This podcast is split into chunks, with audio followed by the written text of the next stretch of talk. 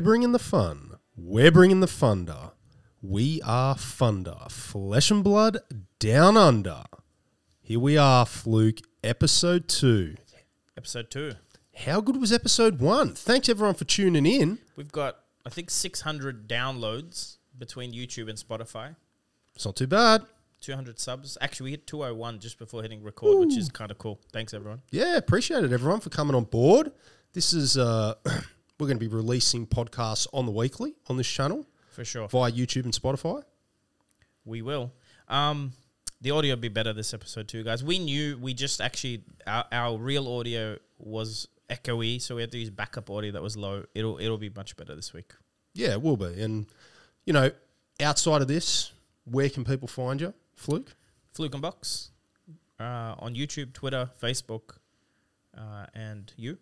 Me, I am the Tall Timmy, otherwise known as Paul. I have a YouTube channel as well. You can find me on there. I also have a Twitter that I really enjoy. Uh, so you can find me on Twitter. I also have an Instagram as well where I post occasionally. So hit me up uh, any way you like. I did launch my my flukeandbox.shop for the playmats this week. Woo! And team, those playmats are gorgeous. The the Volcor female Kano. Uh, there's only like 60 left from 100. Very so nice. we put a big dent in that. Um, flukeandbox.shop. Anyway, let's jump into this. So, um, how's your week been for Fab? It's been it's been an interesting week. As you know, we played in a, f- a couple of pro quests over the weekend, We which was a lot of fun.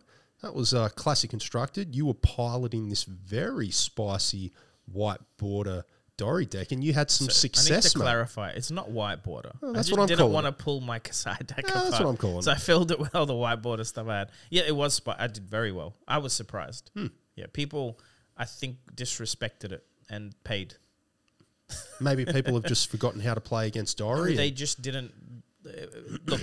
We, we I got lucky. Didn't have to face my worst enemies, which are like Prism and Oldhim.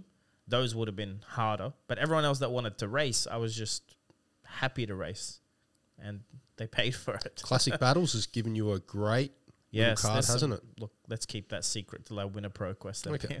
Okay. But if you saw the photos on my Twitter, you would have seen one of the photos. I think Dawnblade had like four counters it had on it. four. I, I got to six this week. Six. Yeah. Six is not beatable. Let me tell you now. I don't even As long as I keep a card in hand at the end of the game and just pitch to swing for for nine. I don't even think three's beatable. One for nine. What are you going to block me with three cards every turn? Hmm. It's over. Um, did you you top eighted once or no? We we came very close. I- I was eighth by like a fraction, and he was ninth by fraction. Also, we don't even know because there was a mess up with reporting. Someone put me in as a win when I lost, but then forgot about it, and we played one or two more rounds after that. Uh, I swear I didn't misreport, but it The- could have ended different. The thing to know to know about that team is remember, it doesn't or it does matter, but the way the system works is it checks what rounds you win, what rounds you lose. That's how it has Yep. your baseline resistance. Then it checks who you lose against before it checks who you win against. So if you if your losses are against people that go undefeated, that will bubble you up. slightly less. It's slightly better than losing to someone who, yeah, is bad seed. A- Correct. And, when. It's tricky maths. Judge Noah figured it out. He did. He did a great job. He did it all manually. Very impressive. You know, we were doing so well. All the games were quick, and then we had to wait an hour for him to do the maths and figure out who was actually eighth. Yeah, so John John pipped me at the post team. He got in there eighth, and I we finished didn't. We on haven't ninth. played yet. We haven't versed each other yet. No, we dodged each other. We might have matched up in that final round, possibly. Correct. We might have because we were exactly we were on very similar breakers. Um, But look, uh, today's episode, this week's episode, is is going to be titled "The Tall Timmy." Jeez. So uh, I came up with the idea. I'm I'm the ideas guy usually. Paul's the talent. That's just how it works. You got to have one of each. Define talent. What does that even mean? You, you bring all the you, look. You're a very entertaining. I'm I'm charismatic, yes, but not as charismatic as you. Jeez, can you tell my wife that? I'll talk. She just thinks I'm annoying. I think yeah. After time, it's probably annoying. Yes, you're like a big kid. so um, the idea of um today's episode, and actually for the next two episodes will be one is um going to be about Tall Timmy and all about Tall Timmy, and the next one will be all about me, and we'll just interview each other.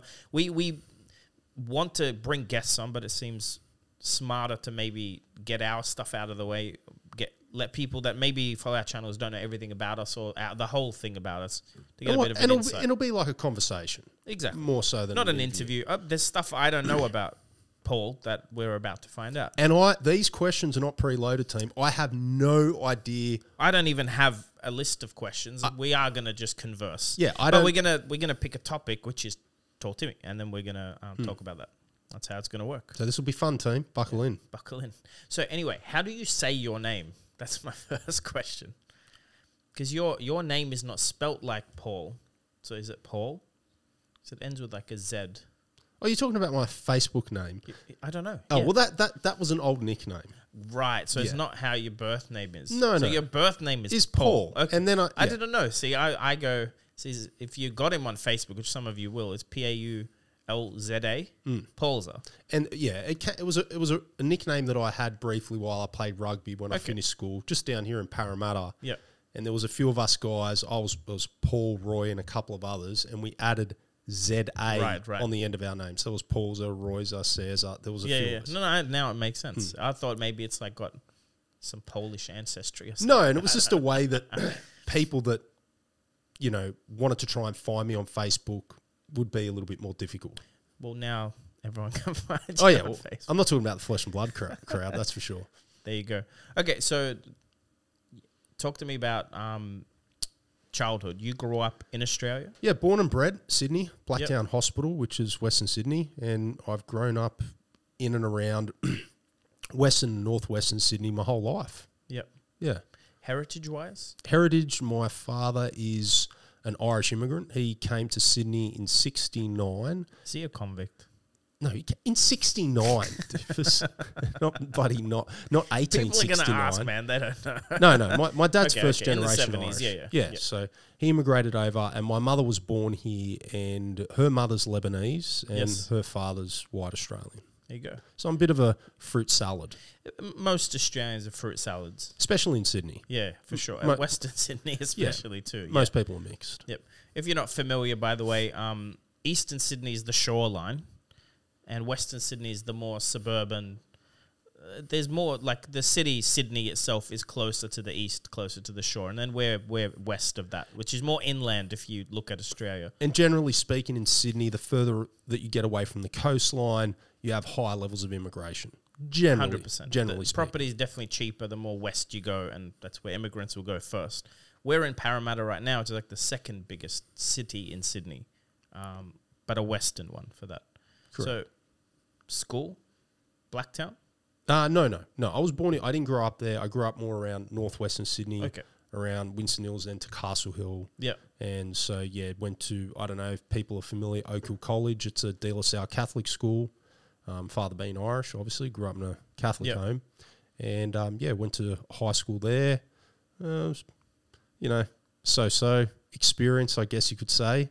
Uh, played a lot of sport in the second half of high school, rugby particularly. Yeah. And, uh, yeah, that's what I did for my schooling. Okay. Were you any good? At what? Rugby. I was okay. uh, you know, from, uh, I was okay. I was above average. Like I played first fifteen, which was like the top team in the school Yep. In my final years, and I played second grade for Parramatta when I finished school. Okay. So I was okay, but um, yeah, it wasn't paying the bills or anything. No, But no. I, but I was okay. and what about after school? When school finished, what did you do? Uh, I 'Cause s- you, you, so you have a childhood sweetheart, uh, like high school sweetheart wife. not high school Not sweetheart. quite. No, met her uh, this my first year out of high school. Okay. Towards the end of that year, but no, after high school I did studying. Uh, just did a, a TAFE diploma in business, and then sort of got into the workforce very early. Been working full time since I was eighteen, and I'm just about turned thirty seven. So I've been working full time for many, many, many years, um, which has been a good thing. Um, once, once I left school and I studied for that short amount of time, I realised that uh, full time study wasn't for me. I'd prefer to be working. So I did. I did a bunch of different things. I actually started out in the human, what you call the human services industry. So I had about a six year stint working in the prison system, working in youth refuges with wards of the state. So, you know, kids that don't have basically homes and the state, the government takes them in and provides education, and housing for them up until they turn to 18. So they're protected by the government.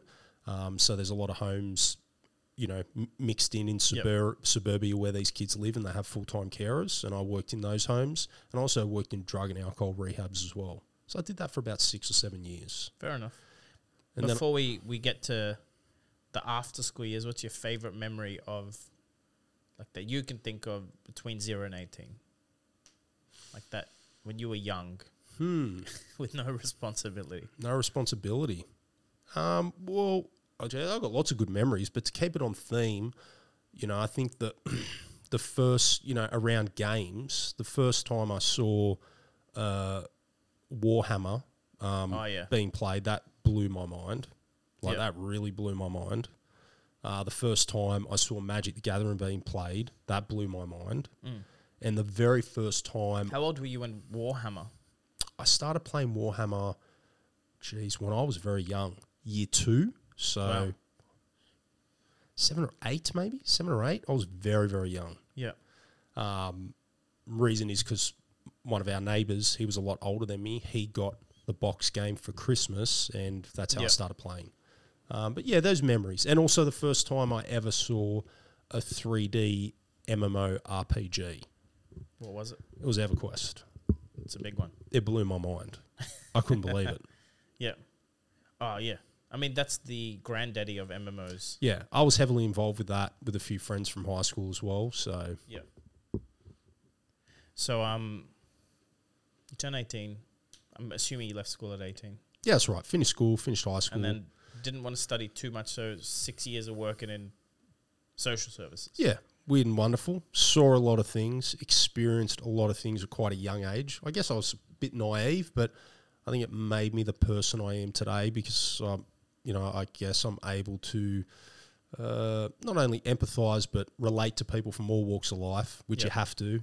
Um, you learn how to use your mouth pretty well in those situations. What he means by that is how to talk, Yeah. guys. By the way. Thank you, mate. Thank you. Well, yeah, in the prisons, you know what I mean. Yeah. Um, but yeah, so Yeah. I actually worked at Parramatta Prison down here. the, it the one that's closed now. Yeah, yeah. There's a huge um, prison here that's It was the oldest work. inactive. Well, it was the old when I was there. It was the oldest working prison in the southern hemisphere. It's Yeah. actually built by the convicts, and if you drive past it, you know it's got the big sandstone blocks. If you look closely, there's engravings on them, and the convicts got paid per block they laid, so they had to engrave their Yeah. initials, and that's how they got paid. Crazy. So it's pretty cool. Um, so what were you? So you were with um, Tan Princess this whole time, right? After high school, pretty much. yeah, correct. Yeah, yeah. correct. What were your hobbies like? And did you share any with her? No, we're very different people. You are. extremely different people. Uh, she's, yeah, the other half, the better half, is not so much into this sort of stuff. She's very artistic and very much likes the art and the aesthetics of certain things, but definitely not into the collecting or the gameplay or anything like that. Um, she does enjoy cosplaying. She's done that a few times at a few Yep. supernovas, um, Okay. which she likes. Get her to win us a Taylor. I think she could have. I'm not going to lie. I think if the Tan Princess came with me to New Jersey, I think she would have given um, the cosplayers a good run for their money. That's for sure. So what were you like, gaming wise, or playing wise? Back then, well, I stopped playing computer games around the middle of 2004. It's a long time ago, but that's when I sort of just thought they were becoming a bit of a waste of time. I've spoken that about that a bit on my channel. I just Yep. think that you know uh, excessive amounts of computer gaming can really lead to negative uh, social. You know, degrades your social interactions and skills. can, yeah. And uh, there were people around me that were basically becoming mm, uh, not less attractive, but becoming worse versions of themselves because of the unhealthy relationship they had with computer games. Look, games like EverQuest suck you in World of Warcraft. Like Yeah. if, if you don't have a balance, and it's all about balance. You can play whatever games you want, but by the way, on that topic, Fab, I've seen people that are like, I came in my work uniform, so my wife thinks I'm at work, so I can play this event. I'm like, don't do that. Yeah, D- d- Don't do that. Don't lie. no, It's not even another girl, man. Like, just go home, make your wife happy. Like, what do you mean? someone posted on the fan page, so I'll get you to answer since this is about you. But someone posted on the fan page. Maybe you can give some tips here. He said, um, "My wife's not supportive." When I wanted to go to the calling in Vegas, she said we're doing a family trip, and then he wanted to go to the Uprising premiere, and same thing. And the responses were mixed. Some were like, "F her," not supportive, but other people, which uh, accurate too, is like, I don't think she'd be like that if you're doing the right thing. So where do you stand on I did see that post. on the balance of hobbies and life? yeah, look, I did see that post, and I wanted to say a lot, but Me too. Let's say it. the way, but you know, with typing things out, Sure. I get misinterpreted. So it is a bit of a loaded question, and no two circumstances are the same. They definitely aren't. Um, you know, for me personally, it goes in cycles. There are times when I, you know, play Flesh and Blood, or whether it's Magic or Warhammer, I, I play it pretty full on. Um, and then once I get to a certain point in time, I usually modulate that. So the way that I did it with Magic, that I thought was quite balanced. Once I got confident with the game, and I thought that I was at a skill level that I enjoyed playing the game, but you know where I'd win a little bit more often than not, and you know I was happy with that. Um, I could play limited fairly well, and so what I generally did is over a six month calendar, I'd look at all the big events, and I'd usually have two months off where I wouldn't play at Yep. all, and then leading up to a big event, I'd play quite heavily for a month. You do that a little bit now, where like you know the calling's coming up, so you're not going to be active much in armories this week. Correct. So, can- so at the moment, if I have pro quests on the weekend, I generally don't like playing during the week because you know it it's a balance thing. Yep. Okay. It, it, it is it is what it is. You can't you ca- like for me three kids job wife like as much as I'd love to you just can't play Fab seven days a how week. how was that in your younger years, like 18 to 25, compared to now? It was pretty much the same because back then when I finished school I wasn't playing much games. Yep. I floated in and out between I'd say 2004. I didn't really play any games seriously once I quit computer games up until around 2008. And then for about a two year period, I played competitive Warhammer. Mm. There was a real renaissance period with Warhammer. They called it the Golden Age of Warhammer. It was like sixth edition through to seventh edition. Then it kind of died off at eighth edition. And I played that quite competitively. I used to go out once a month, once every couple of months, and playing these big three day tournaments. Where back in Sydney, they used to get 100, 150 people, you know, big tournaments. They were a lot of fun. So I did that for a couple of years. And then when that died off, I didn't do anything Yep. um, game wise until I got back into Magic it, around the start of 2013. How um, old were you when you had your son? He's the oldest, right? He's the oldest. So that was in 2008. I was 23. So How old's your son? He turns 14 in October. Man, my son is December, so your son is barely older than mine. That's right. That's right. You beat me to it. What were you? So you were 20. no, no, your son's older. Yeah. If it's October, Yeah. yeah. So mine's December. So you were 21 when you had your son, or 20, Yeah. 21? Yeah. Okay. Ah, my age, yes, I was younger. Yeah. Yeah. I got married very young, but that's another episode. That is another episode. So you've got three kids. You've got your son, Yep. who uh, at, at so far isn't super active. He's sometimes recorded videos for you, but I think he's done one video. he's, He's, not as interested. He's not interested. He does his own thing. My son's a real, um, real artsy muso type kid. He's very much into modern history and the abstract. He loves his computer games as well. Absolutely loves them. Um, I wouldn't say he's an maybe he's more. He's definitely a lot more introverted than me. Yep. but he's a lot more creative, a lot more artistic than I am, and he's very, very musical. Uh, he's quite an accomplished classical guitar player and piano. He's quite good at that. Um, but yeah, he's not into filming or playing flesh and blood or anything like that. Not yet. So he's he goes by the name of Timmy Junior, Mm. and then next we have our middle daughter. Uh, she goes by the moniker of Princess Spike. She is definitely heart and soul behind the Tall Timmy channel. She must film 95% of my videos. She does the lighting, sets up the props, um, comes up with ideas sometimes, um, gets really involved, loves it, sorts out my cards. Um, and she's going to be there with me at the Uprising um, premiere and calling. And With she a custom is, jersey. with a custom jersey. We're getting a Princess Spike hoodie made for her. Thanks to Darren for making the logo. And she's great. She's so excited. She really wanted to come to Jersey, but her mum was probably right that I wouldn't be able to keep my eye on her for the whole time. So It would have been hard. Yeah. yeah. So this is a bit of a test run. She's gonna we're gonna be staying in town for a couple of nights, and she's gonna be spending the weekend with me in the city, and we're gonna be hanging out and doing all things flesh and blood. So it'll be good too because she's very keen to take photos and film and do a lot of that over the weekend. She's got a she's got a really good eye for the camera and Yeah. for taking photos. So that's Princess Spike, and she has been on a couple of videos Yeah. on the Tall Timmy channel. And then we have the youngest, the tomboy. She's a handful, team, I'm telling you. And that is Queen Johnny. And um, yeah, she just turns nine in a couple of days, and she is full of energy. Gets it from you. Probably, yeah. She can't sit still. Yep. So they're the Munchkins. They're the Munchkins. Mm-hmm. Uh, you're 36. Yep. When's your birthday? What month? Yeah, in June, a couple of weeks away. Oh, there you go. We should do a happy birthday stream. Yeah, that'd be cool. Um, what's so you um were in social services? What have you?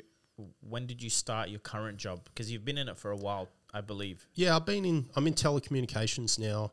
I've been in it for approximately coming up to 13 years. So yeah, I did a complete industry switch in my. You know, I think I was like 23, 24, and um, just by chance, Yeah. I did a switch.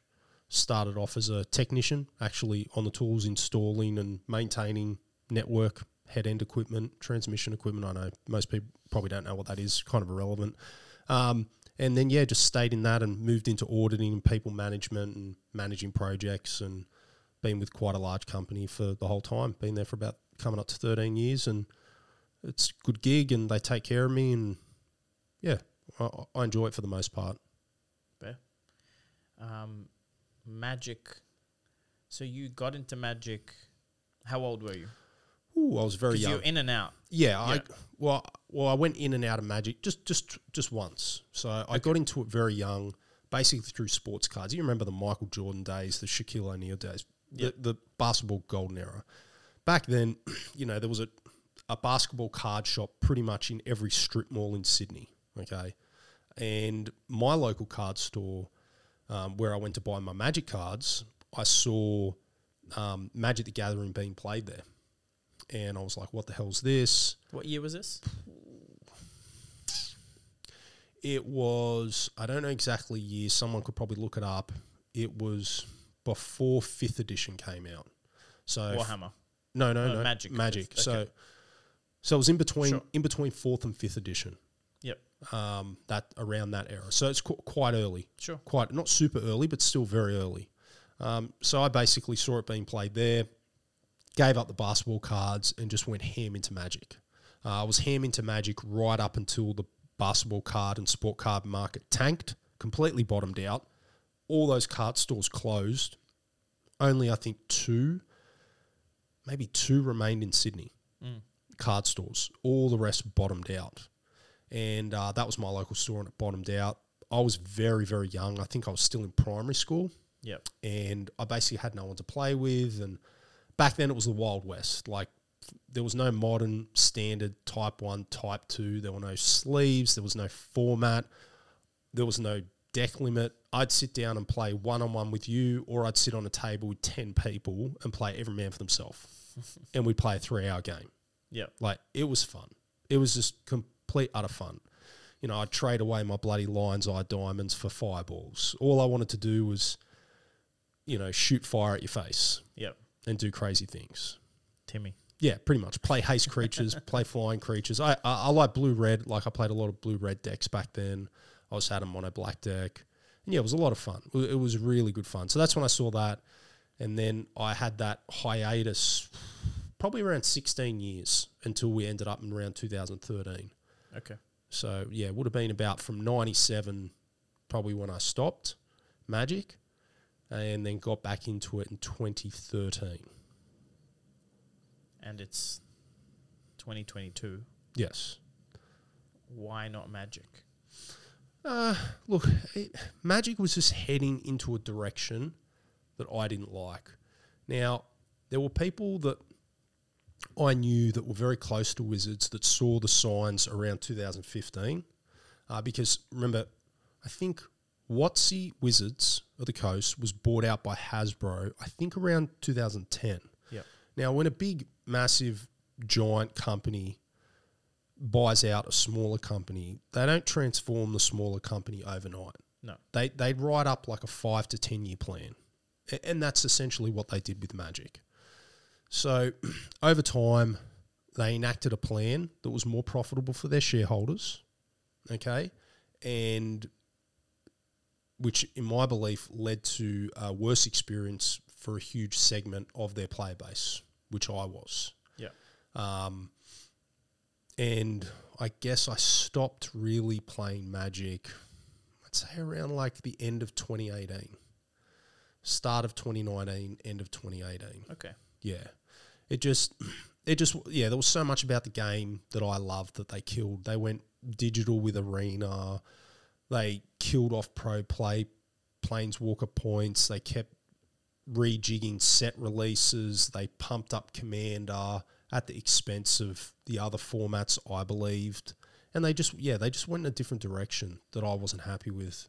That you know, the core, the core values of Magic that I liked, all about the gathering and the really robust, organized play environment, which is probably a pain in the ass to run for a multinational company. They had a lot of scandals with their judge program, and there, there was a Yeah. lot going on. Okay, very hard to manage, and Yeah. They went for the more profitable version that was a lot easier to run. So I don't fault them for that. And for commander players, it might be great, but it's not for me. Yeah. Okay, for me, I it's, it's like I almost treat flesh and blood or magic like a pseudo sport. Like you, you, you get up on a Saturday morning, you get ready, you get your deck ready, you have your breakfast, you hop in your car, you drive to an unknown place or maybe a different store that's not your local LGS. You see some of your own teammates and you see some not so familiar faces. You know, you interact with people, you meet people, you win some, you lose some, you commiserate, you share celebrations and losses with your friends.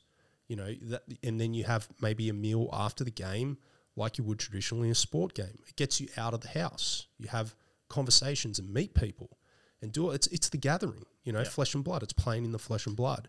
And Magic walked away from that. I'm sorry, you can't get that. Sorry to keep blabbering on about, but you can't get that experience playing Thursday night Commander with the same four people in your kitchen. No. In my opinion, that's that's that's not doing anything for your Well, well, human growth comes from outside your comfort zone. So Yeah. social interactions, Exactly. especially, it's literally the Exactly. antithesis of like PC gaming on your own. yeah. In my mind, Commander's a board game. Yeah. Okay, it's a board game, So- and there's nothing wrong with that. But it's just a, it's a glorified board game. That's all it is. Is Magic the Gathering called that because of the gathering thing? Like flesh and blood is in the flesh and blood? Yeah, Is it actually? I, I believe so. That's interesting, isn't it? Because flesh and blood are following that philosophy very closely, like uh, militantly. they don't even let online only stores stock their product, which would actually sell them more product. They just refuse to do it. Hmm. But then you've got Magic the Gathering was maybe called that for the same reason, and it's um, look, I I don't. I personally don't fully disagree with the online model because there, there's other things that factor into it, like geography. Like Mm. online gaming was fun because I could have friends in the US and I could have. But I've noticed with Flesh and Blood, it's the community's still there. We still have friends in So- other countries that we share the, the game with. And then you can travel to events, which, yes, it's much more expensive to do it that way. But you're right. If you, if you um, stop meeting new people, you're not challenging yourself and, and you're not you know out of your comfort zone ever. like I don't know how familiar you are with Magic, but there were two online clients. Okay, so the original client was Magic the Gathering Online, otherwise known as MTGO or Modo. Okay, that was the original. And then recently they launched like a digital Hearthstone type version Yep. called Arena. Yep. And to me, Arena didn't feel like Magic, didn't look like Magic, didn't seem like Magic. It wasn't a TCG. There was nothing collectible about it. Yeah. There was nothing tradable about it. Modo was literally Magic the Gathering Online. I've seen them both. yeah, Magic the Gathering Online was literally paper Magic transferred onto a It's a computer. like tabletop simulator. It's not In a way, You but you- still have to play. but you had collections. Right. Okay. Okay, your cards had an intrinsic value. You could sell your cards for money. So how did you get cards in Modo You, you either bought them. in the software? No, you couldn't buy them singles off the shop. Right. You bought them off like online Moto LGS stores, like Right. TCG stores. That was through Magic. Yes. Oh, sick. Okay. Yeah, it was awesome. There was even a point in time, John, when Magic was so popular, you could sell your online collections to like Channel Fireball, Hmm. and they would give you store credit where you could order paper cards. Yeah. I know many people in Sydney that did that that got massive paper collections that way. It was it was awesome. It was a good time. It, it really Magic stuffed so many things up. It was such a good time, and I did play Modo. I didn't play it religiously, but I did use it as a testing tool. Yeah. So if there was a tournament coming up that I needed to get a critical mass of games in before, and I couldn't get out to attend enough events, usually I'd get up a couple of hours early before work, and I play an hour and a half of Modo, get Yeah. get get some games or get in a draft. So when did you find out about Flesh and Blood? I first found out about Flesh and Blood when I walked into a local LGS. It's right around the corner from here. Won't drop any names. Um, and I saw they had the Ira uh, welcome deck set up. Okay. So it was like a it was like a tall stand up pub style table, like a square table, and it had the mat and it had the two decks. And geez, it was standing out there like dog balls. I never even saw anyone play it. And the moment I asked the game store owner about it, he just basically brushed it off. Because remember, this was around the time when all these games were dying. Keyforge was dying. Star Wars Destiny was doing nothing. It was on its last legs. Um, what else did you have? Like Transformers. There was a whole bunch of them. Just they weren't doing anything. And this game store owner basically said to me, "No, this this game isn't going anywhere." So I didn't pay it two minds. And then that was early. I think that was when it just came out. Then fast forward, it would have been December, December, January, January, uh, January 2020. Yeah, January 2020. I asked uh, said person about the game again, and I got a different response. I got a response saying, yes, the game has picked up. It's popular, but it's its own worst enemy. They've got a huge issue with set release. The game's too expensive. If you want to play the top tier decks, you have to fork out thousand thousand dollars because Unlimited wasn't being released on time. You know, Yep. Arcane Rise and WTR Unlimited came out so you know so Ages, long yep. after, and they basically said it's just its own worst enemy. It's paid, and I was getting basically a negative review about the game. So again, I thought to myself, no, squash it. And then fast forward to about the start of May, uh, start of May, uh, 2021. So nearly a year ago. So I revisited it again Yep. and that's when I saw the game. Um, I saw a Facebook post about their OP system, Okay. you know, the pyramid, Yep. and I looked at that and I go, wow, this looks really amazing. So I watched a bunch of YouTube.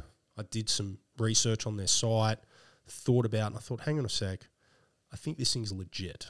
Uh, maybe it is legit, and that's what sold me. And that, that's when I got into it. I didn't know anyone in the game, no one. I was the first one out of my circle of friends to get into the game. All the Team Salt chat people, Magic players, they all came in because I, you know, dragged, dragged them kicking and screaming. Basically, um, I didn't know anyone. It was uh, the first person I messaged. I probably told this story to before was Hayden. Yeah, I went on the Facebook Sydney Flesh and Blood page and I saw that a couple of active posts with this guy called Hayden. I didn't know who he was at the time. I didn't know he was a podcast person. I had no idea. I just thought, oh, this guy seems New active. Zealand's biggest Flesh and Blood channel. Yeah, I just thought this guy seems active. He knows what he's doing. I sent him a message. I said, "Hey, there's these pre-con blitz decks that I'm told's a good place to start. What deck do you recommend for a new player?" And he said, "Boltyn or Prism." And I went with Boltyn, and the rest is history. And then my first armory I played at was down here at the Cube, Yep. and I played that pre-con Boltyn deck. And then my second armory I played at was at RC Crew Games. Yep.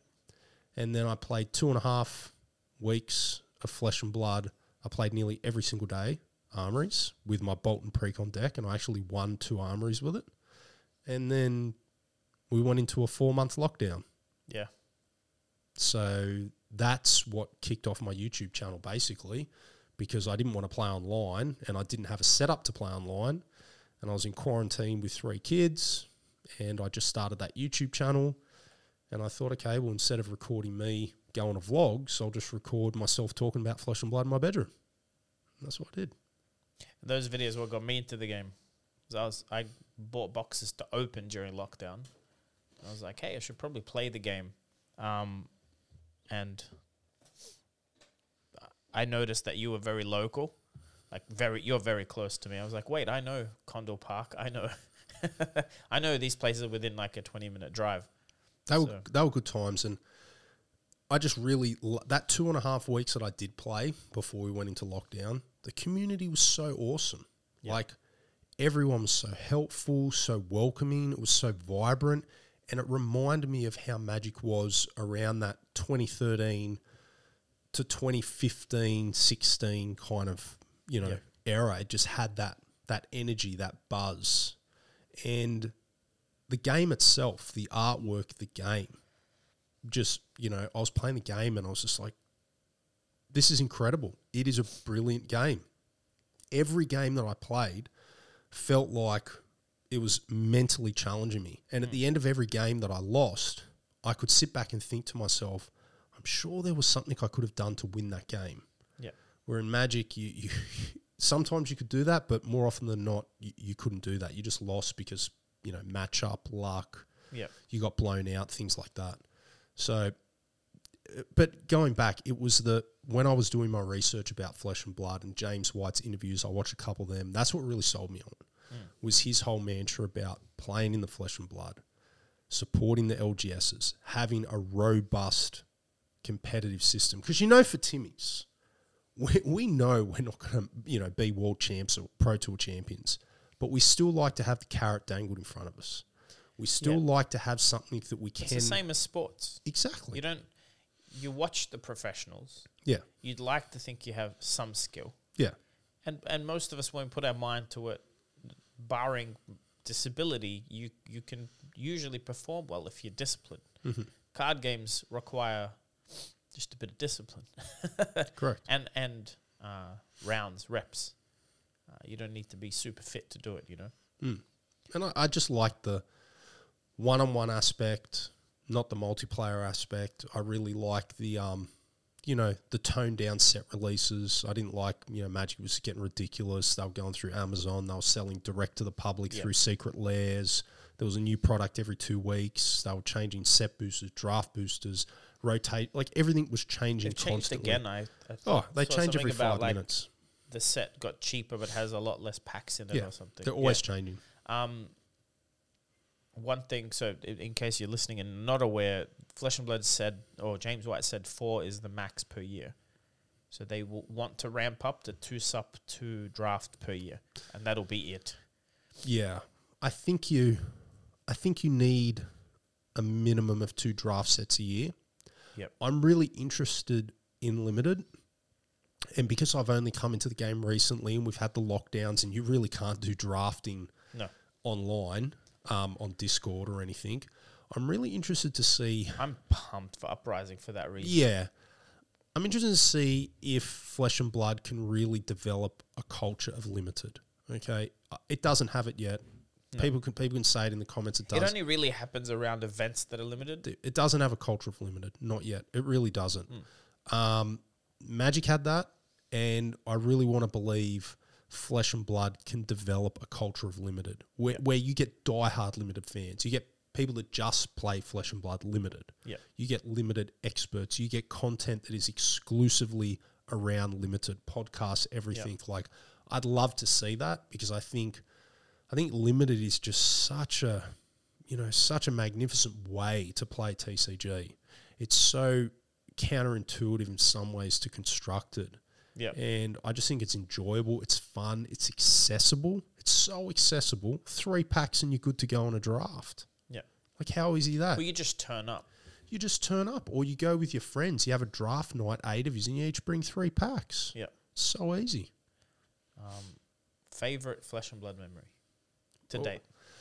On New Jersey for sure. let's let's steer away from. Let's talk historic. Like Jersey is obviously the highlight of the Fab stratosphere, right?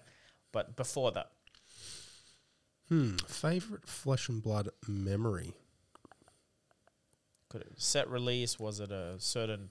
Did you win an armory on something you didn't expect to? That kind of thing. Yeah, look, I just uh, just some of the epic games that I've had have been really good, um, but more so's my favorite thing is making these friendships. Yeah. right? Whether it's yourself or anyone, I've made in the last twelve months, I've made literally dozens, Yep. dozens of real relationships with people in the flesh and blood. So that that's my highlight. Like I, don't, I just don't want to say one specific thing. Like oh, I see striked you for a million. You know, like yeah, I love winning games with C strike. I tell you what, it's the best feeling Double ever. C strike. Oh yeah, C strike into C strike. I've done that before. Yes. And um, so you know, but yeah, it's just the relationships, the Yeah. friendships you build. I my, agree. The, uh, my opinion, you know, I just don't think you can build again. I might get flamed for this. These same sort of friendships playing games online. I just don't think you can. Look, I've got definitely lifelong friendships from people I've played games online with, Mm.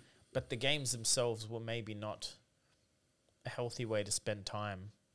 Um, mind you, again, back to flesh and blood sometimes isn't the best way to spend time. If you got commitments, if you got, if you're drowning in bills, you, Of course. you should be like it should be balanced. It's a hobby. this is the way that I like to say it is I've, I've been in and around a lot of different gaming communities over over time since I was young whether it's D&D Warhammer uh, you know Magic as a kid uh, whether it's computer games whether it's competitive first person shooter internet cafes MMOs right all different stuff okay Yep. muds everything I've been involved in a lot of different things I think your average TCG player is a little bit more of a well-rounded person. Okay, because we spoke about the things on average, I'd suspect, because we get put in positions where we have to be. We have to get out of bed. We have to make ourselves presentable. We have to Some of us do. some of us do, but we have to, you know, organize logistics. We have to work Yep. as a team. We have to get to events on time. And know- there's maths and there's stress and there's stress. theory and And you have to talk to your opponents. You have to be a good sport. You have to do all these things. You have to organize collections. You have to, you know, all these things that, again, I just don't think you can get out of sitting in your undies in a bedroom playing a computer game 12 hours a day. I don't think you become uh, the best version of yourself doing that. What's your least favorite thing about Flesh and Blood? Ooh, least favorite thing. Um, I guess my least favorite thing about it is actually, I think it's hit a turning point. I didn't like the fact that it was becoming a place just to, you know, triple your money, quadruple your money, quadruple your money. Don't get me wrong. I love the collectors, the investors, you know, but again, player growth underpins that all Yes. if there are no players and no one's playing the game, you can put your collections in the bin, in my opinion. Okay.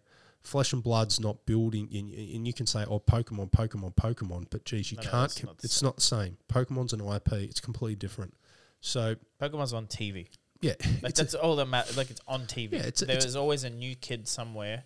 You don't need new players, but there's always a new kid somewhere. Watch the cartoon once a pack. Mm. it's, yeah, So I think the the unhealthy views on you know investing and finance. Which can lead to like you know some scummy some scummy deals in the in the trading world, and that view that you know people think it's. I guess there's. I didn't like the view that people had that a successful TCG meant that you bought 10 cases, put them under your bed, and in 12 months' time, they'd gone up in 50% value. Yep. Or 100% or 150%. I'm so glad. That was my least favorite part of the game. And I'm so glad that that crowd has either had a reality check or they're going. They're Well, either completely gone or they're flirting with other games now yeah. because they're only here for one thing. Kudos to LSS though. Um, Fab 2.0. I think I, I preferred first edition unlimited. My my perfect world would have been they just released unlimited first, let the players get what they want, and then let me open some cold foils, right?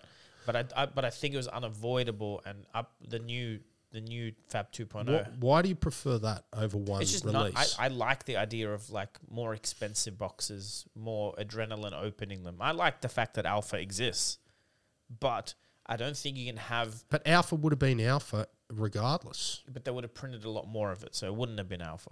Here- Here's my Oh, point. Really? I think I, I Just say the print run was double. It'd still be just as, in my opinion, special. sure, but we wouldn't have had a farewell draft event because it'd be too expensive. Yeah. Like, the, here's what I'm trying to say though. I don't think it can exist and have a healthy game. I agree. Like, I don't think you can have that Kickstarter edition, first edition, low print number v- model, and have a healthy game at the same time. I'm happy they did what they did. To me, it was just too hard to manage. I, okay. I, I, think really don't think you can have both. I between I, between printing, Mm. between LGSs, players, distributors, logistics. Yep. I, I'm looking forward to Uprising because, from what I understand, I can hit a cold foil um, legendary in any pack, cold foil fabled in any pack, rainbow foil anything in any pack. There's the chance of packs with both, but the set will be in stock. Yeah. you, I don't have to hoard any for drafts with mates later. Which uh, you know what I mean? Like I can open as much as I want, buy as much as I want, but there's no point how, like hoarding uprising. You know, I'm old fashioned. I like the single set, single release. Yeah. I think it's much easier to. It's um, definitely easier for manage? shops. Yeah. Definitely easier for shops. it's easier for everyone. I think. I think also, you know, I'm just a big believer in things organically growing over time Yeah. as demand increases. So you print uprising as per the demand we have in 2022, right? And then in 10 years' time, hopefully this demand for this game is on a whole nother level. So sets that were released 10 years prior have a relative short print run, uh, run and there's not much of it floating around. Therefore, they should be worth a lot more. Yeah. They shouldn't be worth a lot more, in my opinion, because their print is scarce You, at the time of release. artificially do it. Yeah, I don't believe in that. Uh, and and you know the people that say it is. Where do you think these old magic boxes got their value from? They didn't get their value from some collector release or some special people release. opened all the other ones. No, it's because there wasn't many people playing Magic, and they were printed in reasonable numbers, and it's been thirty years, and Yep. most of the not many people have held on to No, them. but again, it's also attrition. Yeah, Back then, people opened them and played with them because they had no idea that maybe this is a million dollar booster pack one day. I call it the pre-Rudy and the post-Rudy effect. Yeah. Back, back, even you know, But then, uh, as we've talked about, Rudy is is happy with eight percent returns. yeah, but yeah, he's not someone that is is Hmm. always pushing for those free tendies. but in 2014, Yeah, I did not know anyone, literally anyone, yeah, that bought more than two booster boxes of a Magic set at release. Yeah. I didn't know anyone. It was unheard of. Yeah. It was un- it was unheard of. Like you open some packs and then you trade some and yeah, yeah, yeah. You open a couple of boxes and that was it. I only knew, and I knew it. I swear, I knew so many people playing Magic in this country. Like mo- m- most, a lot of people, right? I knew one sealed collector. yeah, one. That was it. Okay, that that was the pre-Rudy effect, right? But people didn't do that. People collected set collected back then. I knew plenty of people that did that, sure. but I knew no one except for one guy that um, collected sealed product. Yeah. It just wasn't a thing. It's an odd thing. It's such a perishable. It's, it's weird. It is. Yeah. Uh, look, now every second person does it. well, every second person follows the trend. Every every second person seems to be going. Same could be What'd you buy this time? It's like-. It's like, oh yeah, just Yeah. bought five cases. Yeah, I had a. Well, one day we'll have to have we'll have to bring a crypto guy and have a chat about NFTs and crypto.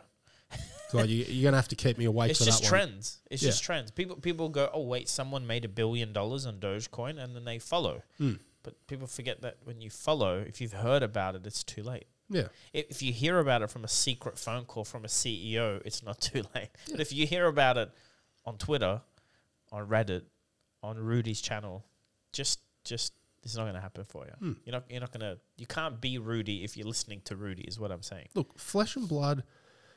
I'm not saying it's never going to repeat again. Maybe it'll happen again to another game, Mm. but I can't think of any other game where someone can open up a card from a pack that they bought at a shop, and then in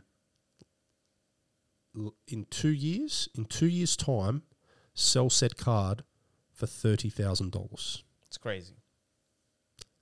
That's nuts. To go to your store and buy a six dollar pack of cards and sell a card that you cracked two years later, not twenty years later, two years later for thirty thousand dollars. That's a very special thing, team. But it's also a very artificial thing Yeah, because it, it is unsubstantiated. yeah. It's. I don't know if we're ever going to see that again. We didn't see that in Magic. Black Lotuses weren't selling two years in for thirty grand. Mm. Okay, I think it's there. Were, there was just a um, perfect cocktail of events. it was. COVID, people stuck at home. Yeah, You, brilliant you game. also had a good game, but also um, you, you did have a lot of disposable income. yeah, People would have usually been spending going out, watching movies, buying clothes, whatever they were doing with. A lot of people entered the card world. you had a lot of gamers also coming of age. Yep. right, that had money. That didn't want to buy a new car or no, I don't want to buy a sports car or do that with my money. I you know, I want to park that fifty thousand, hundred thousand dollars in cards and relive my childhood because I can. You know, those cards that I wanted as a kid that I couldn't get because they were too expensive and we didn't have the money. Yep. Now I'm an adult and I've got the money. No one's going to stop me. I think there was a bit of that as well, which is fine. What are you looking forward to most? So you've played Fab for a year. What about Pretty much next year. year? What's going to be the thing you're looking forward to the most, Fab wise, Fab wise? playing it. I w- look. I know I'm being a Timmy. I would really like to win a Pro Quest one day on my own merits and go to a Pro Tour, just to tick that off the bucket list. Me too. I don't have any like lofty desires that I'd ever like day two or do anything crazy. Um, I'd love to day two a calling. That's a big goal of mine. Sometime in the next twelve months, and I would love to make a pro tour. And I would really like to draft a lot. I can tell you right now, the uprising premiere. God, I wish they started it early. I don't know how I'm going to fit it in, but I'm going to try and do time willing uh, as many drafts as I can. Well, I think if we all we get, I think we could buy boxes there. Which, if it's true, we We I'll can? get a Can we? Yeah, um, I've been told we can. It'll be limited stock for sure, but they will have product for sale. Okay. But even not, three wins gets you three packs. Everyone that gets three wins, we should definitely not open those packs. Yeah. Just draft them. Yeah. Draft them later. Draft them in the hotel. Draft them the next week. Doesn't matter. Yeah, I want to get into the habit of, of, of drafting flesh and blood at least once a week. We just need to look. We're talking about our local scene right now. You guys can eavesdrop. I think we just need to convince one of our store owners you're the draft shop, and we'll commit to coming. Like here's eight. Here's ten of us. We'll try and make sure eight of us at least come. But in my opinion, like two draft sets a year, I'd really like It's to. not. I don't know if that's No, no, it's not. The- So it's it's draft sub draft right now. So next year is two. So we'll get a. But my point being is, you don't want to draft the same set for six months.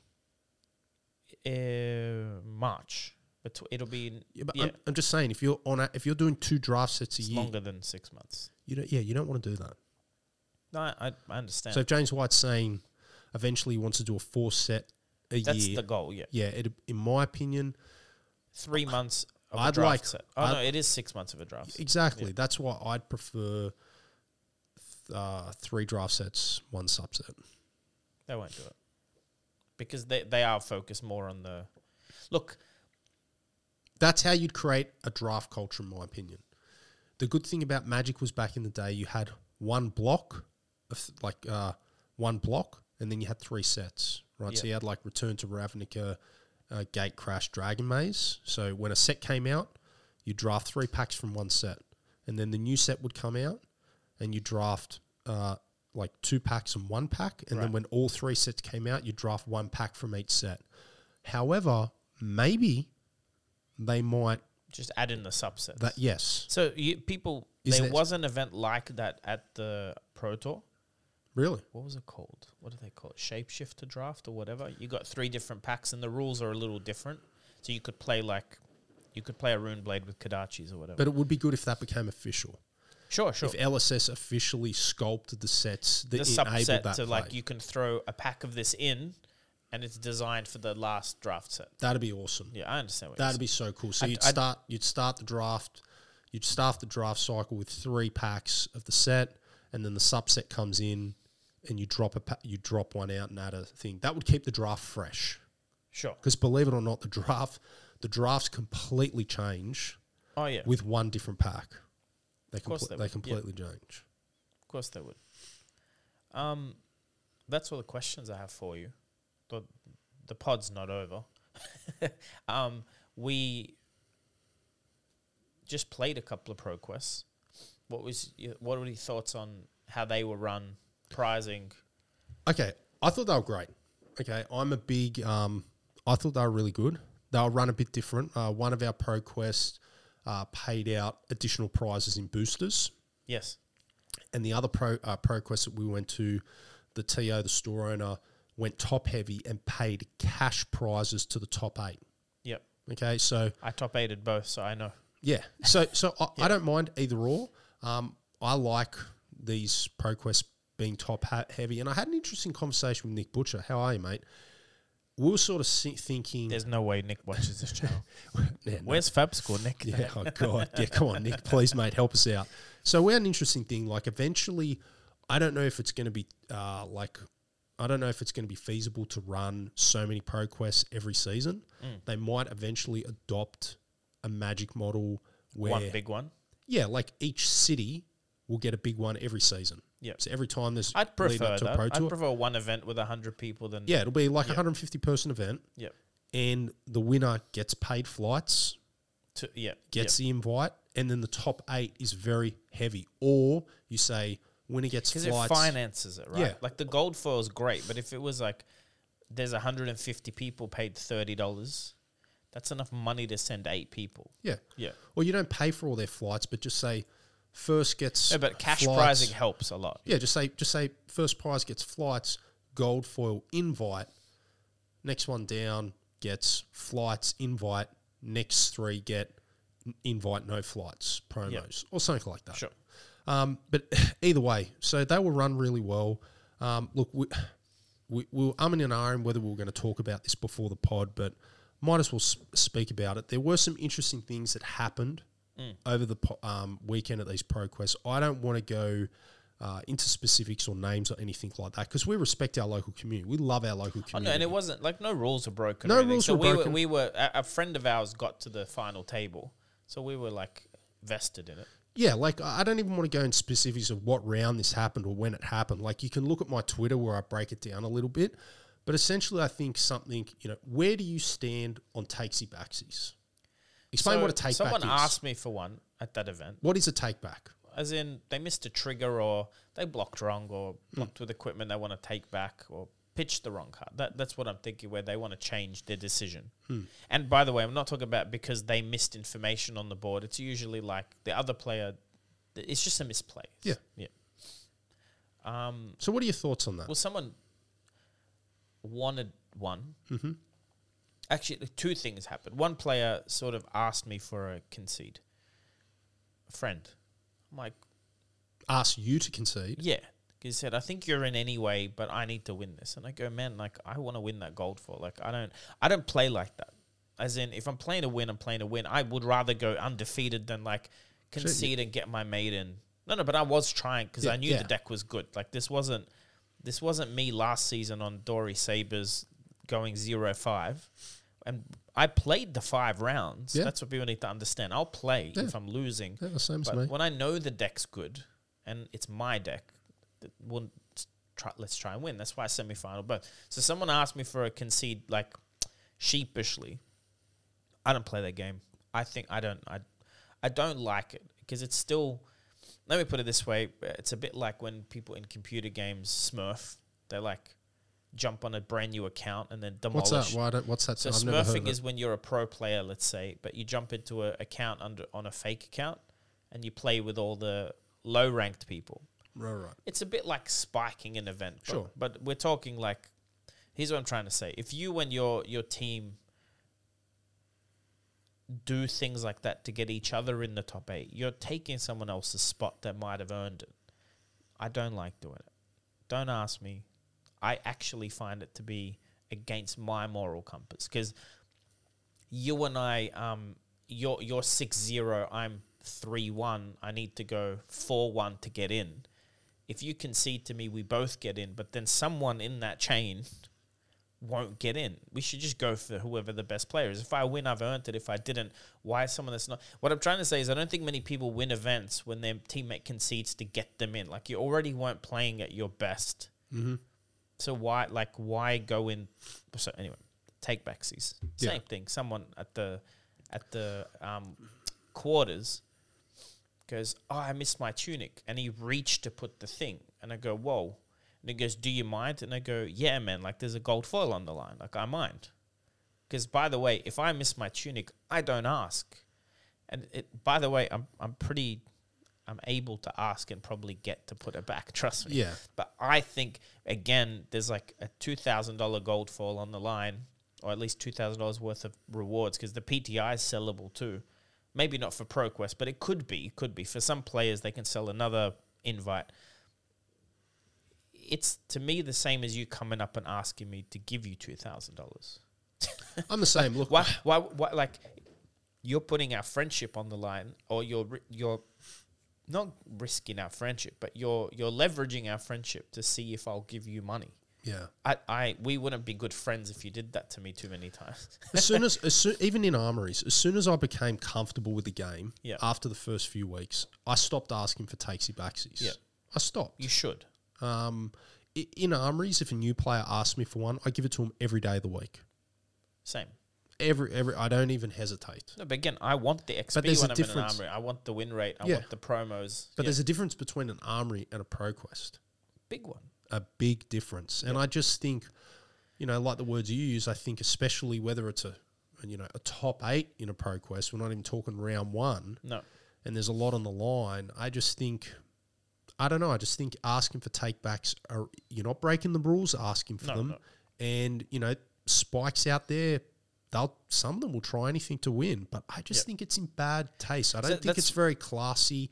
And if you know that that person is just a good person or new to the game or flustered, they might just be overwhelmed by it. And especially if someone, like you said, they go to change whatever they did while they assuming, yeah. assuming. So they don't sit back and go, "Oh, hey, I'll I missed my tunic it, yeah. trigger. Is it okay if I do it?" They already go to move it, and why they're moving it, they ask. I'll give you an example. I don't like that at all. It doesn't sit well with me. It might even be a video on my channel. I watched the Ultimate Pit Fight finals at Pro Tour. It was the last day. Shout out to Arc Pietro, the Italian national champion, was there.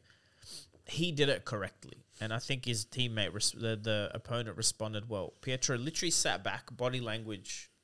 He goes, um, "Oh, I thought that was a three, but it was a four. So he said, "I thought that was a three. Do you mind if I put my tunic in as well?" He literally said it that way. He said, "Do you mind if I block with my tunic as well?" And he explained that he he misread the board.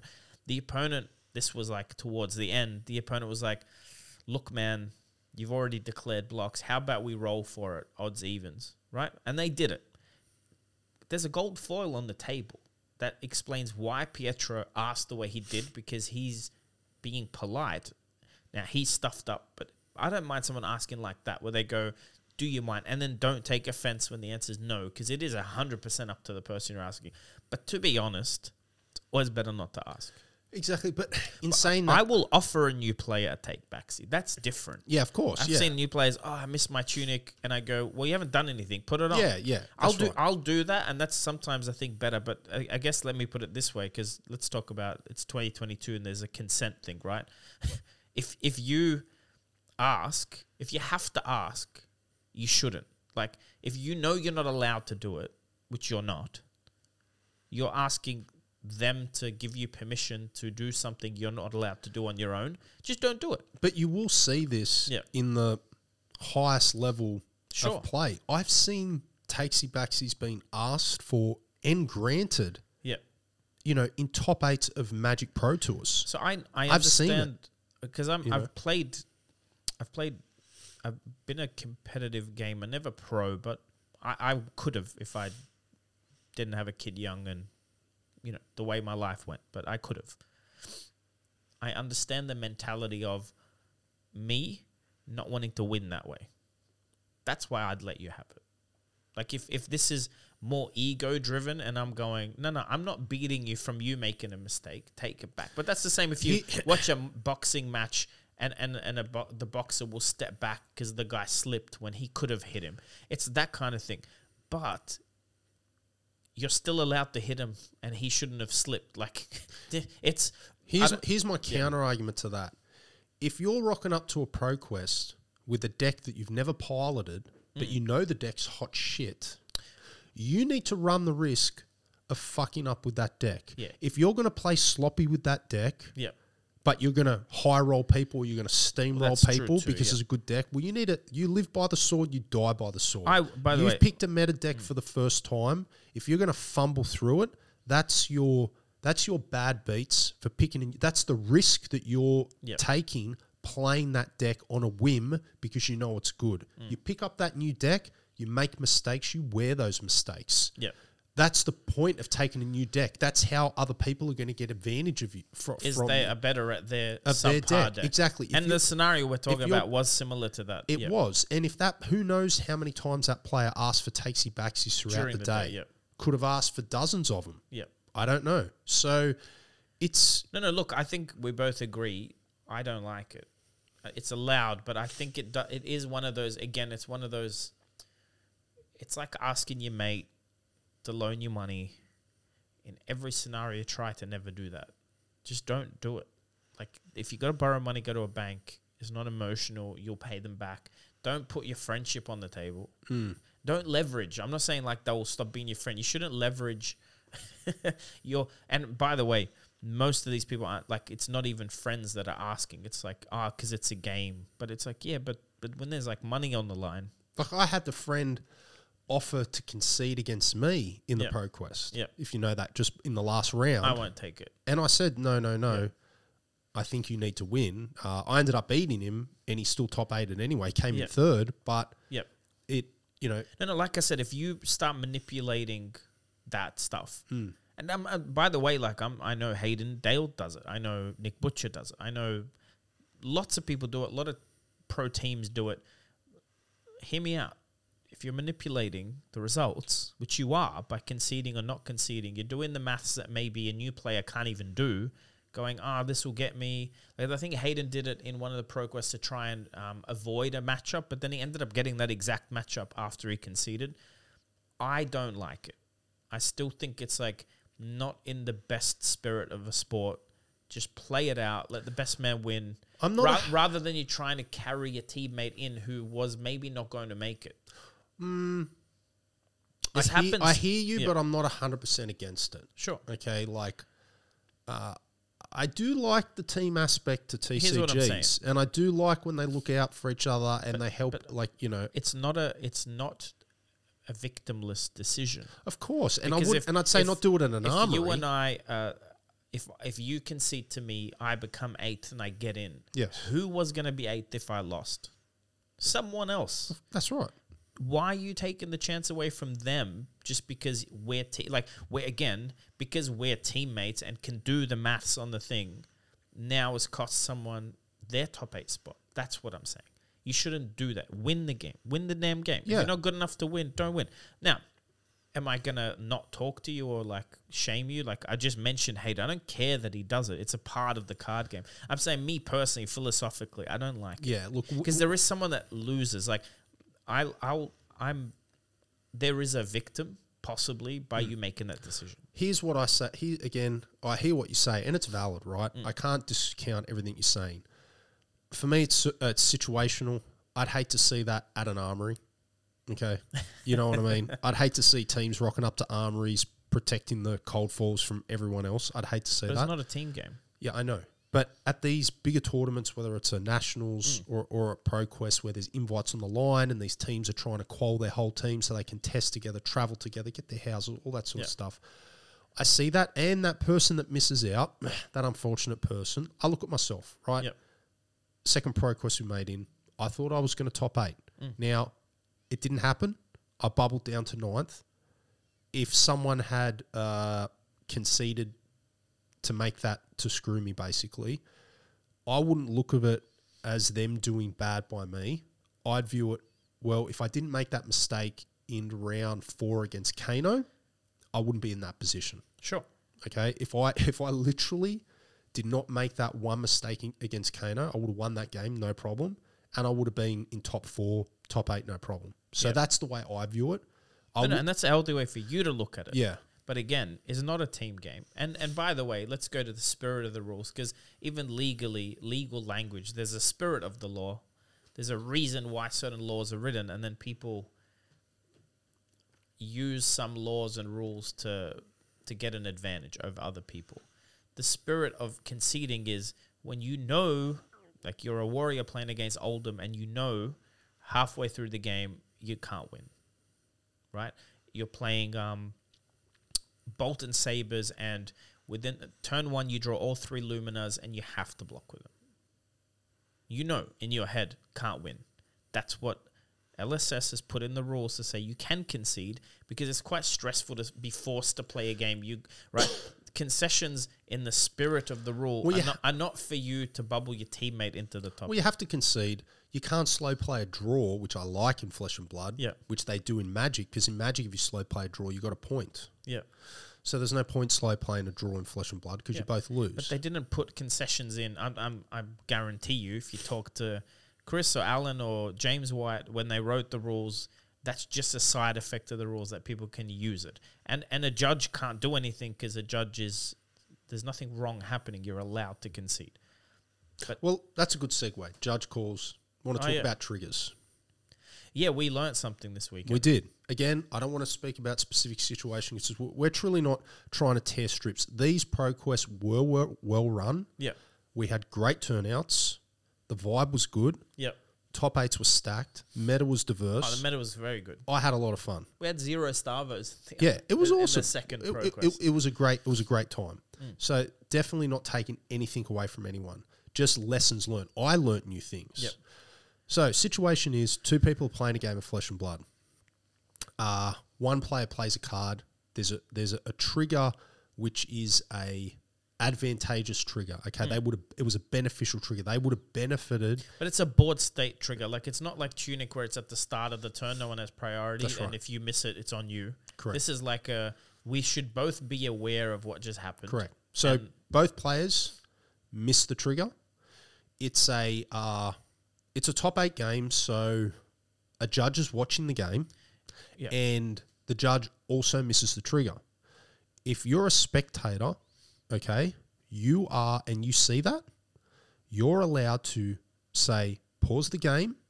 You're allowed to pull the judge away from the table. You can't explain it in front of the players. Because that's interfering. That's interfering. Because you might just explain it in a way that actually benefits someone. Correct. You're to move away from the table, explain it to the judge, Yep. and then the judge manages the situation. Yep. If you're not happy, if the judge doesn't act or you're not happy with that, you can then uh, go to the TO and tell them. That was an official uh, message I was given to me by uh, Australia's head judge because I inquired about something I saw on the weekend Yep.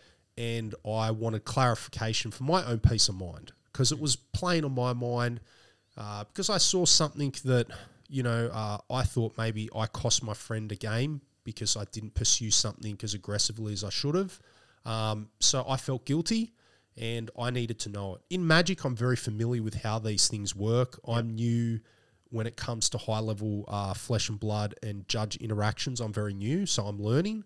So, for all of you out there, um, you're well within your right. If you see two players miss a trigger and you, the judge misses it as well, you are allowed to pause the game, take the judge aside, explain the situation. Because pausing, if the judge says you're an idiot, they go unpause the game. No harm, no foul. exactly. But cheekily, if you pause the game and you pull the judge aside, your friend might realize they missed a trigger, even if the judge doesn't tell them. But you haven't broken any Exactly. rules.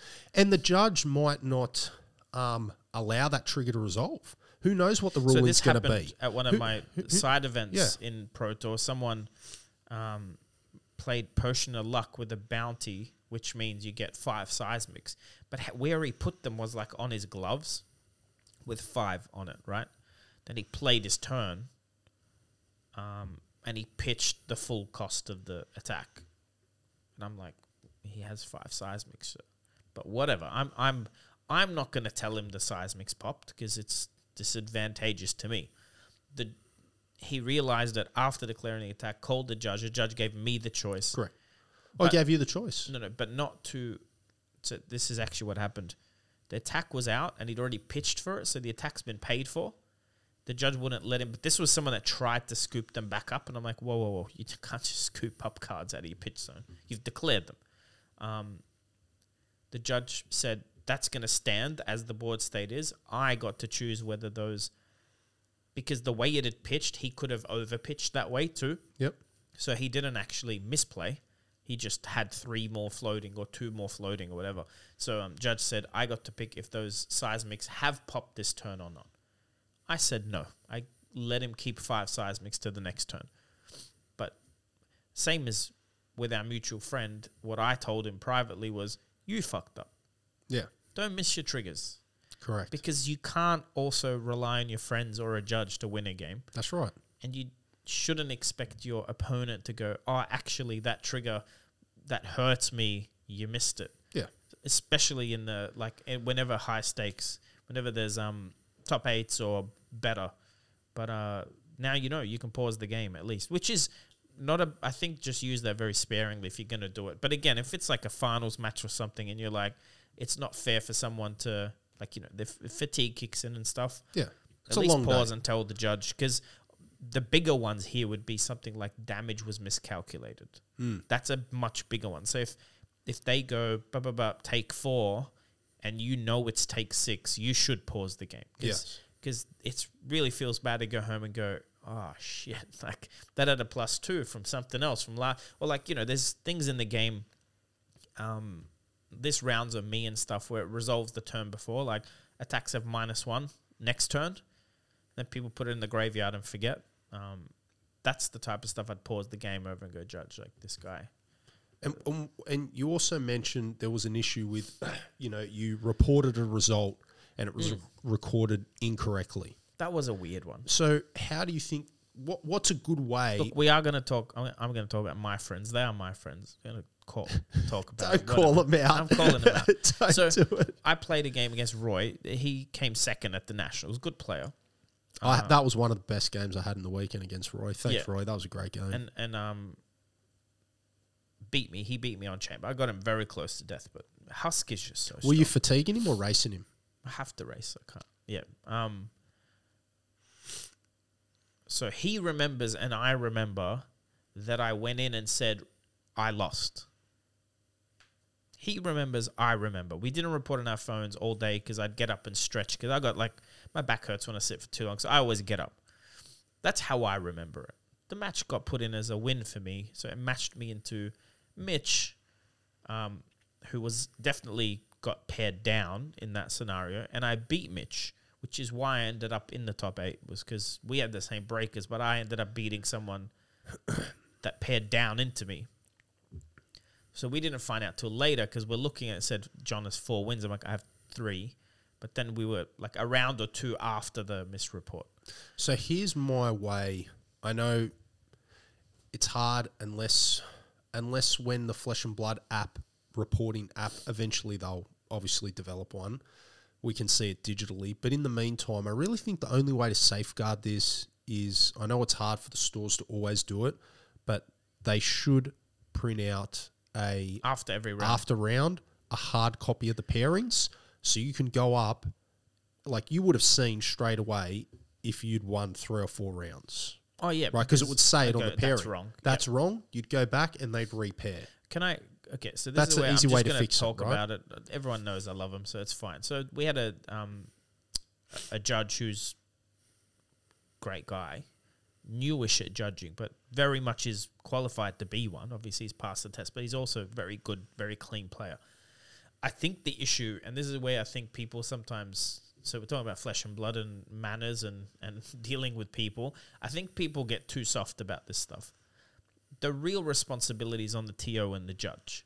because we did report. But even if we misreport, that was a very small pro quest. They should be aware of what table, who's playing. We're all friends. Everyone knows each. Like there are like three faces I I don't see every week in that room. So if I'm the judge, and this is like Lucas was the judge, a learning experience for him and Ollie, the store owner, is guys like whatever we report. Like just walk around the room a bit more, and you would have known who's winning, who's losing, what matchups, right? It's avoidable if you're aware of the scenario, right? I feel like that event was it was a little bit more casually run than it could have been, and that would have prevented that. So you could have done slips, but then if the person entering the slips put it wrong, you get the same problem. The only way to fix it is to have more than one set of eyes be aware. That's really, and in your job, you'd know this. If you have checks and double checks, you only have to do it once. I know. You don't even have to print the result slip if there's two or three people that are aware of what's going on. Now, 500 player event, big difference. You have 19 people in a room, there's only 16 of them playing, eight matches. You should be, when a game ends as a judge, know. Like um, you, you get what I mean. You could you could have easily asked people who won and go do it yourself and make sure there's no error. I think what actually happened there was there was like three people touching the computer putting results in. That is probably why it got misreported. But yeah, I just think I don't know. I can't remember off the top of my head if it's visible on your phone when you see It's your not. pairings. But I think it is on the on the on the on the round on the printout. Oh, you could If you- if you- scroll. if- actually, if you scroll on your pairings, it'll say player one lost, player two. But because this is player one, player two lost, it takes Yeah. a second to work out. Easy way to have it is is on the Or on the screen. on the pairings or on the screen. Just say you're going into round two. It's probably more like If look, you if you if you won, if you lost round one, you should be on zero points. And if you're going into round two Yeah. and it says three next to your name, assuming you have three points and you lost, you know there'd be an issue. yeah, So and yeah, it's it's also just maybe some um like a something to consider if you're running an event or you're judging one, because that that just took an hour out of everyone's day to have to go back and fix it. Uh, and again, maybe someone should have been in the top eight that wasn't, because the pairings would have been different. I would have been paired into maybe you, and that would have changed both of our days. You might have won, you might have been in the top eight. It was good though in a way that uh like Noah really explained it to me because I had no idea how um, resistance worked. Yeah. And it was interesting because John and I exactly lost and won. The same. The we had the same same rounds. score till one round. Yeah, so we so we lost and ru- won our matches identically. So John won round one, I run round Yeah. one, and so forth. Which is funny because I got in because the one undefeated Katsu player beat me. Correct. So it checks losses. But so what's funny about that game is I won the game and I misplayed. Like I had five counters on my Dawnblade and I had lethal and I got greedy, but I passed priority. So I could have killed him. How do I explain this? I could have killed him, right? And, and then I swung my sword and I'm like, I have a red overpower in hand and a blue. So that's a plus four or a plus six. It's death he goes no blocks. And in my infinite wisdom, I go, I know he's got a D react, otherwise he wouldn't say no blocks, right? He's not an idiot. So I go, no attack reacts. But it was only, so the damage was only, would have kept him on two. so you're being greedy. Yeah, and then he goes, okay, no defense reacts. And he took the four damage or whatever. Like, no, he like blocked with that. Whatever it was, he kept himself on two health. And I had lethal in my hand and I passed priority. What I'm saying is, karma wise, I'm happy that's the match that still kept me in the running Yeah. because I really like he knew. And by the way, I faced him in the in the quarters, and it was a very one sided match. I like beat him handily. It was a very easy match for me. So that that that's what we're getting at. So even though John and I had won and lost um, Exactly same. exactly the same, before it, the next check is who you lose against. It's not who you win against. I thought it checks who you beat. It doesn't. So because John's loss was to the person who went undefeated in the Swiss, John's resistance was higher than mine. And if the resistance is higher in the in checking losses, it doesn't even move to checking winners. Yeah, but it so was it like doesn't. one or two points out of a thousand that Yeah. was different. But it, yeah, exactly. But it doesn't. It doesn't like. It doesn't check losses, check winners, give a final sum. Yeah. It checks losses and it only moves to check winners if check losses is a draw, if that makes sense. That's the way Noah explained it to me, and I believe that's correct. So, yeah, you learn something new. So it's important. It's more important who you lose against rather than who you beat. Look, if it comes down to breakers, Again, I don't even try and think about this stuff when I'm playing. Like I No. already know mm-hmm. if I just win, like if I play my best and I don't make it, I don't make it. If I do, I do. I, I I actually get annoyed when people are like, "Oh, did you win three? Well, you'll be in top eight 100." percent Like, don't tell me that. Like, So was there a new interaction that you learned this weekend about your deck or another deck? Something I had some new know? cards in mind, Yeah. and yeah, um, not new interaction more than there's like this open space.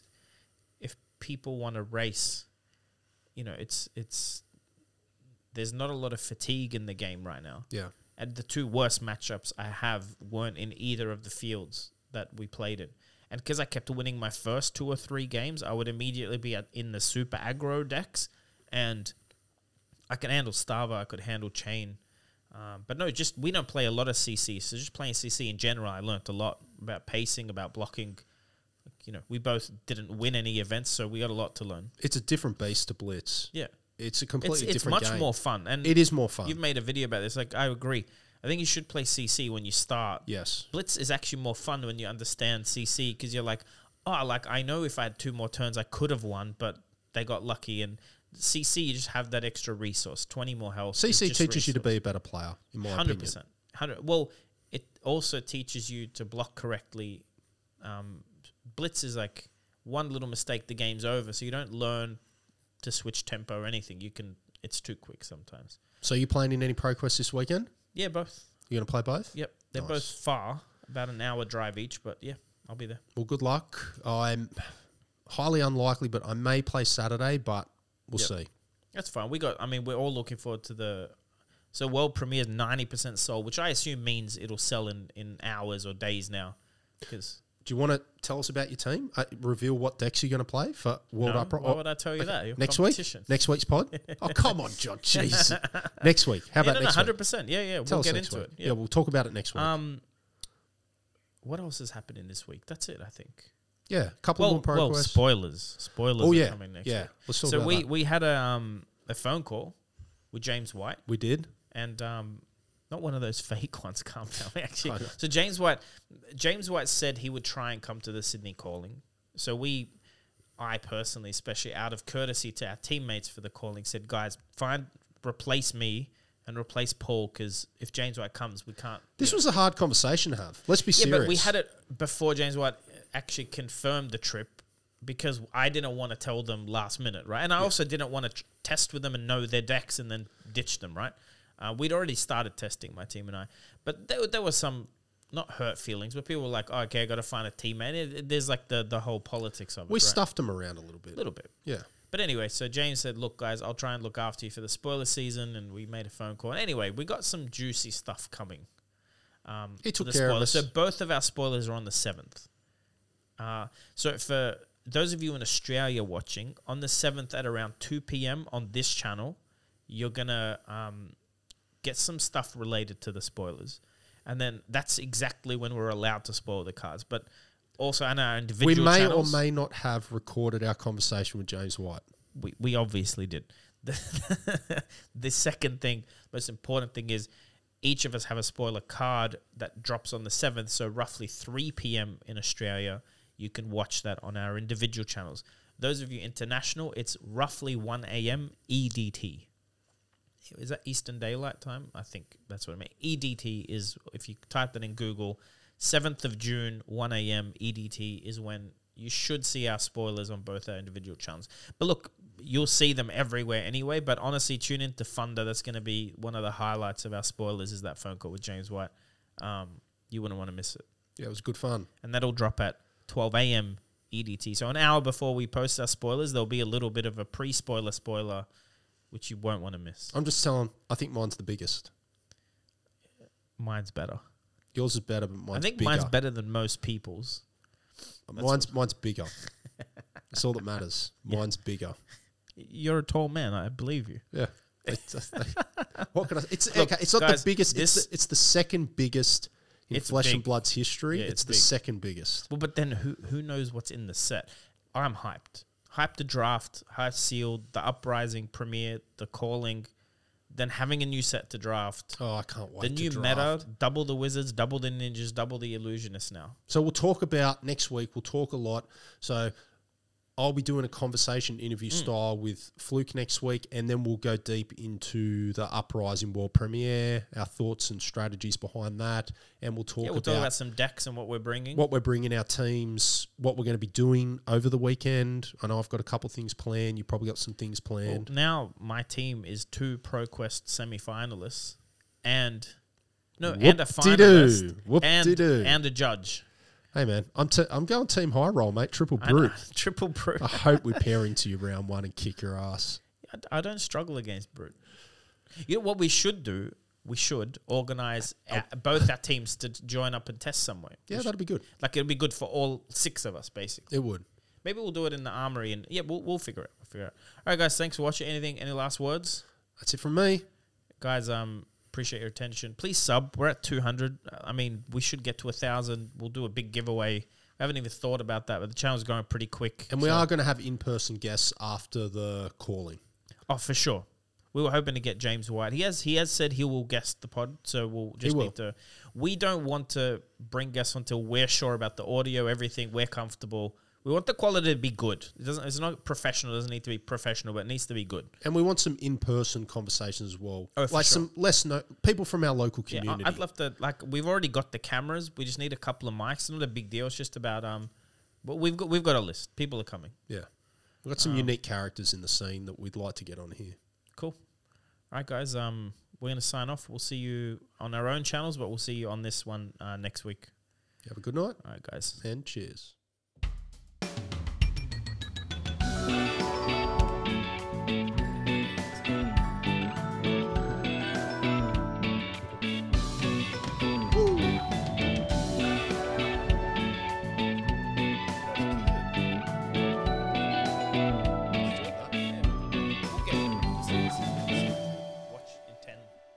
Episodes. I was happy we talked about